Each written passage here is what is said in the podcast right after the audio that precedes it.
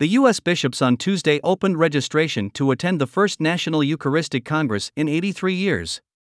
The National Eucharistic Congress will take place in Indianapolis July 17 to 21, 2024, and will be a defining moment in our generation, according to the website for the event. A five day event of prayers, speakers, and liturgical celebrations, the Congress will be the capstone of the Bishop's three year National Eucharistic Revival Campaign, which began June 19, 2022. The Congress is expected to have a festival like atmosphere, similar to World Youth Day, and will likely draw a crowd of 80,000 faithful.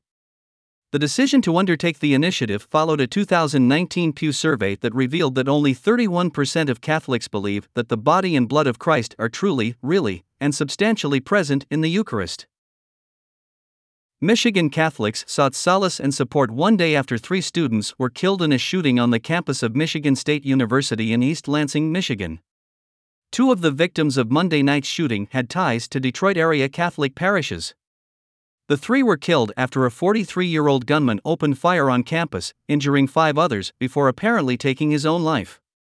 The gunman had no known ties to the university, according to the newspaper, and a motive for the attack was still unknown. A mass was offered Tuesday night at St. John Church and Student Center on MSU's campus, about two blocks north of the February 13 incident, for the repose of the souls of those who died. In his homily, Father Peter Ludwig reminded the students gathered of God's love for them in the midst of tragedy. Today, the church celebrates Saint Onesimus, a slave to Philemon, an influential man who had been converted by Saint Paul. Onesimus offended Philemon and fled in order to escape any sort of retribution. He then met St. Paul while Paul was in a Roman prison. Shortly after, Onesimus was baptized. Later, as St. Jerome and other fathers testify, he became an ardent preacher of the gospel and succeeded St. Timothy as Bishop of Ephesus. His martyrdom occurred under Domitian in the year 90.